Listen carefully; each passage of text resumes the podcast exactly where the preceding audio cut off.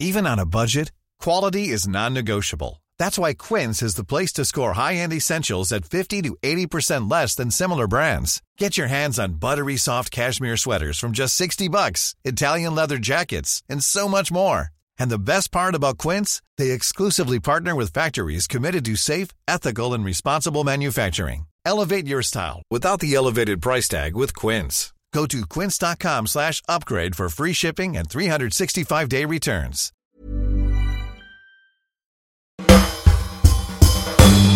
Cette semaine, on va enfin analyser les enjeux philosophiques de Alibi.com 2. Qu'est-ce qu'on peut raconter comme facétie dans ce podcast? Non, cette semaine, on va plutôt parler de comment les champignons seront bientôt les maîtres de l'univers. Jingle En ce moment, comme il n'y a pas assez de news déprimantes avec les tremblements de terre et autres réformes des retraites, HBO nous fournit une raison supplémentaire de penser sérieusement à la défenestration, et ça s'appelle The Last of Us. Dites-vous qu'après les premiers épisodes, vous n'aurez plus seulement peur du cancer, vous aurez aussi peur des champignons. Alors, est-ce qu'on n'est pas un peu content d'avoir une nouvelle raison d'être hypochondriaque? The Last of Us, c'est un nouveau programme de Craig Mazin, le producteur de Tchernobyl, adapté bien sûr du jeu vidéo à succès qui compte deux volumes et réjouit les gamers depuis maintenant 10 ans.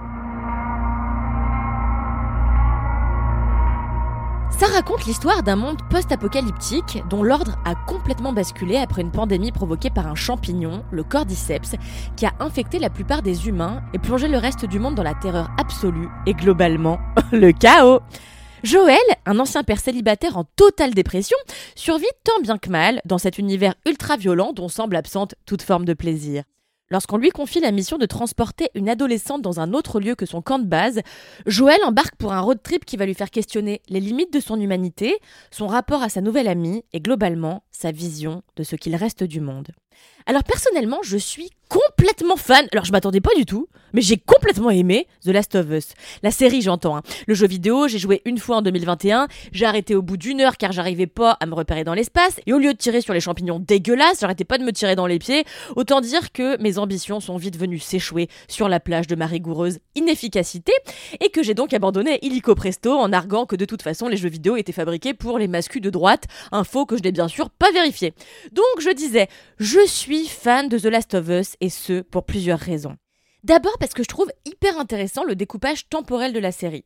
Le premier épisode nous replace en 2003, le jour où le monde a basculé dans l'apocalypse fongique. Et puis, j'adore dire apocalypse fongique, je trouve ça vraiment chambé. Et puis, très vite, l'intrigue fait un bond dans le temps de 20 ans. Ce qui fait que, contrairement aux trois quarts des programmes et films sur les apocalypses zombies, on ne s'attarde pas sur les débuts de l'épidémie. On se concentre sur un instant de l'intrigue où le mal est déjà fait et bien fait et où l'humanité a appris à composer avec sa nouvelle réalité. Dès lors, on a droit à d'autres problématiques que celle de la panique et on comprend rapidement que ce qui déconne, outre la menace permanente des infectés, c'est encore l'être humain.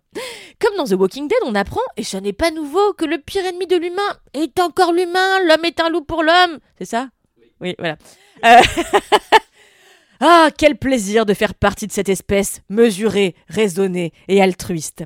Ensuite, l'avantage d'appréhender le monde d'après le drame, et de bien après le drame, c'est que les décors proposent un tout autre monde. Désormais, les buildings ploient sous la végétation quand ils ne se sont pas totalement effondrés, les voitures, les bateaux, même les tanks sont recouverts de mousse, et les villes entièrement détruites ont des airs d'après-guerre. Tous les décors, absolument tous, sont splendides, et que dire du maquillage des acteurs grimés en humains infectés par des qui est à couper le souffle. Dans cette arène aride, où ne subsiste plus aucun espoir pour le genre humain, Joël et Ellie réapprennent à rire, à prendre du plaisir, notamment en écoutant de la musique ou en conduisant, et surtout réapprennent à faire confiance en l'autre.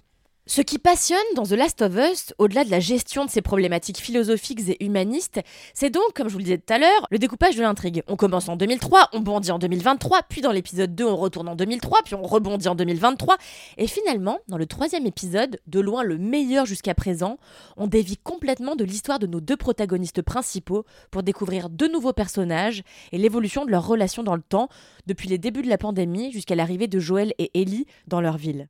Dans cet épisode spécial, qui se concentre sur l'amour de Frank et Bill, seul rempart contre l'horreur du monde finalement, on prend le temps de respirer, de retrouver un morceau d'humanité, avant de repartir sur un épisode 4 où l'homme est de nouveau le roi des chiens. Vraiment, l'épisode 3 est sans doute l'épisode que j'ai préféré, euh, toute série confondue, depuis le début de l'année. Alors je sais, on est qu'en février, ça marche moyen. Bref, sinon, autre point extrêmement positif évidemment, The Last of Us présente un casting délicieux, emmené par Pedro Pascal, miam miam, je veux objectifier personne mais quand même miam miam, et Bella Ramsey, et je vous rappelle que tous les deux avaient déjà joué dans la même série. Je sais pas si vous vous rappelez, un petit programme télé là qui s'appelait genre euh, Game of Thrones.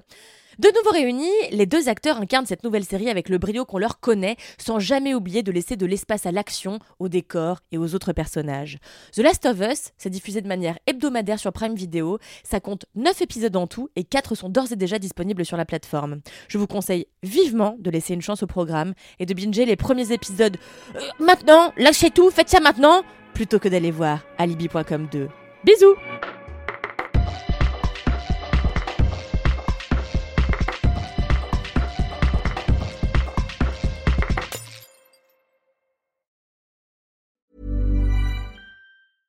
Ever catch yourself eating the same flavorless dinner three days in a row? Dreaming of something better? Well, HelloFresh is your guilt-free dream come true, baby. It's me, Kiki Palmer.